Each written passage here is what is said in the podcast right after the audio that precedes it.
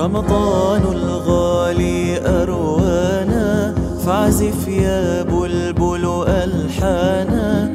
لحنا بالبهجة يغمرنا ويؤجج فينا النيران الحلقة السابعة. الحمد لله وصلى الله وسلم على رسول الله. السلام عليكم ورحمة الله وبركاته. أهلا وسهلا ومرحبا بكم في الحلقة السابعة من برنامج ثلاثون في ثلاثين. ونبدأ اليوم إن شاء الله تعالى بذكر آيات من سورة آل عمران التي نزلت في المدينة المنورة. أعوذ بالله من الشيطان الرجيم. بسم الله الرحمن الرحيم. هو الذي أنزل عليك الكتاب منه آيات محكمات هن أم الكتاب وأخر متشابهات. فأما الذين في قلوبهم زيغ فيتبعون ما تشابه منه فيتبعون ما تشابه منه ابتغاء الفتنة وابتغاء تأويله. وما يعلم تأويله إلا الله. والراسخون في العلم يقولون آمنا به كل من عند ربنا. وما يذكر إلا أولو الألباب. القرآن الكريم فيه آيات محكمات وفيه آيات متشابهات. الآيات المحكمات هي التي دلالتها على المراد واضحة لا إشكال فيها. وأما الآيات المتشابهات هي التي دلالتها على المراد ليست واضحة وتحتاج إلى النظر لحملها على الوجه المطابق. فكل آية في القرآن ظاهرها يوهم أن الله تعالى يشبه البشر أو أن الله تعالى في جهة من الجهات لا يراد بها الظاهر لأن الله قال ليس كمثله شيء. آية محكمة. فتفسير الآيات المتشابهة التي ظواهرها غير مرادة لأن ظواهرها توهم أن الله تعالى يشبه الخلق فيكون لها معنى يليق بالله سبحانه وتعالى. فلنذكر قوله تعالى الرحمن على العرش استوى فمن فسر استوى في هذا الموضع بالجلوس فقال والعياذ بالله تعالى بأن الله تعالى جلس على العرش يكون كذب قوله تعالى ليس كمثله شيء.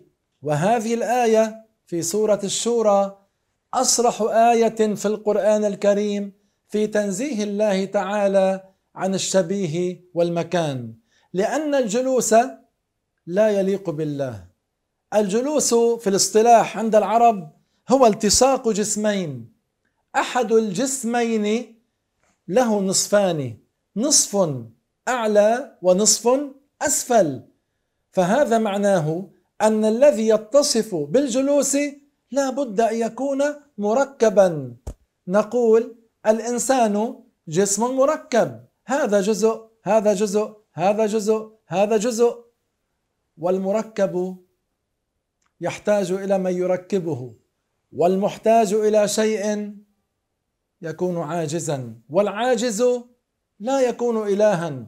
لذلك لا يجوز أن تفسر استوى في هذا الموضع بجلس فمن قال الله جالس على العرش كذب القرآن الكريم كذب قوله تعالى ليس كمثله شيء.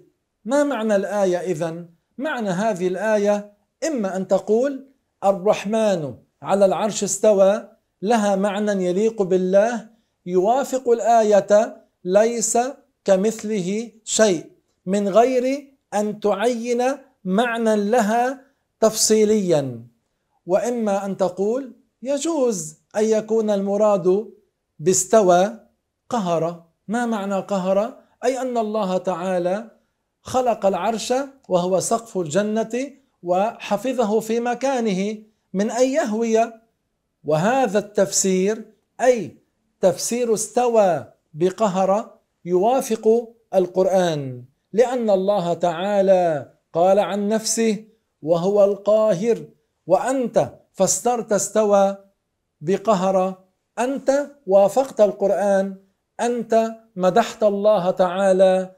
أما من قال وفسر استوى بجلس شتم الله.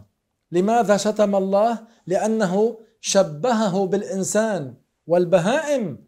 وتشبيه الله بالإنسان والبهائم ليس تعظيما له عز وجل. والآن ننتقل إلى سماع موضع آخر من سورة آل عمران. زين للناس حب الشهوات من النساء والبنين من النساء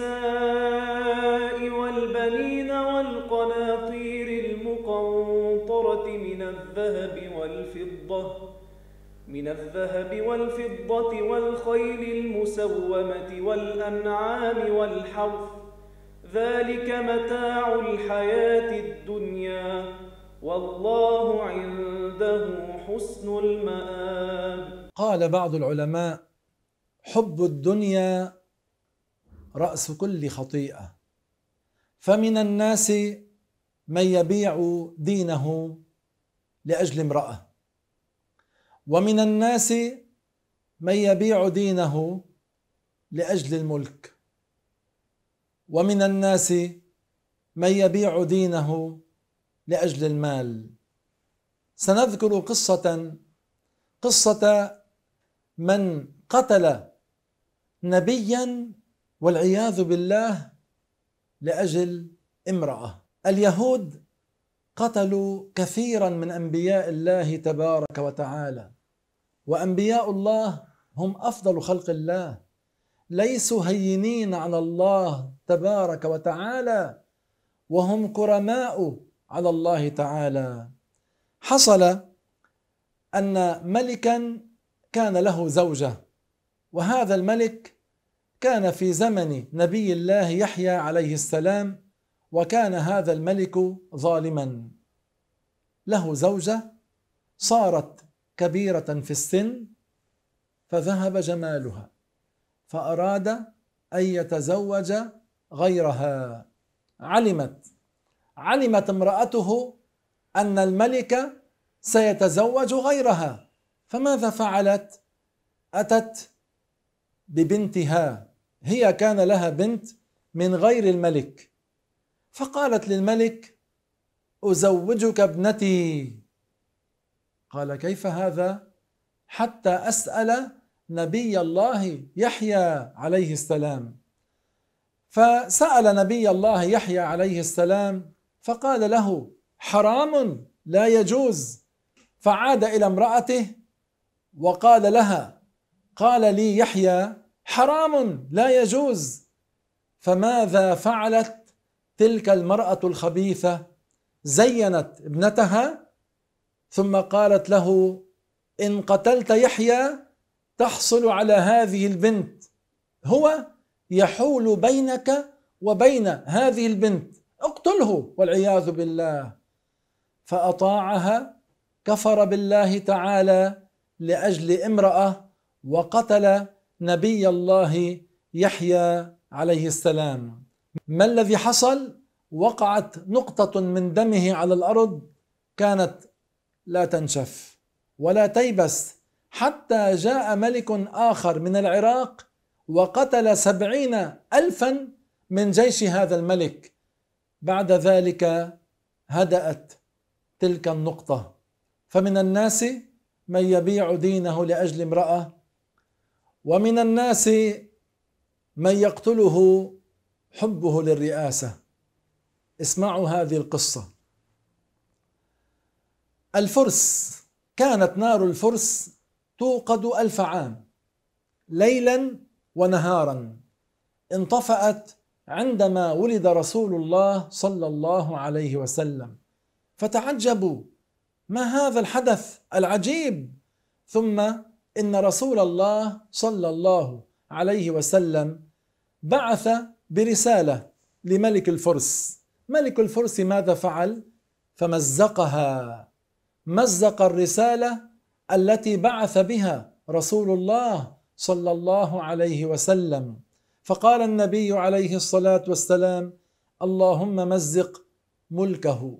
هذا الملك كان له ولد يكرهه يكره أباه. فأراد الولد أن يقتل أباه. فعلم الملك بذلك. فماذا فعل الملك؟ أخذ سما وضعه في حقة وكتب على الحقة منشط ووضعها بين ممتلكاته. فهذا الولد قتل أباه ملك الفرس.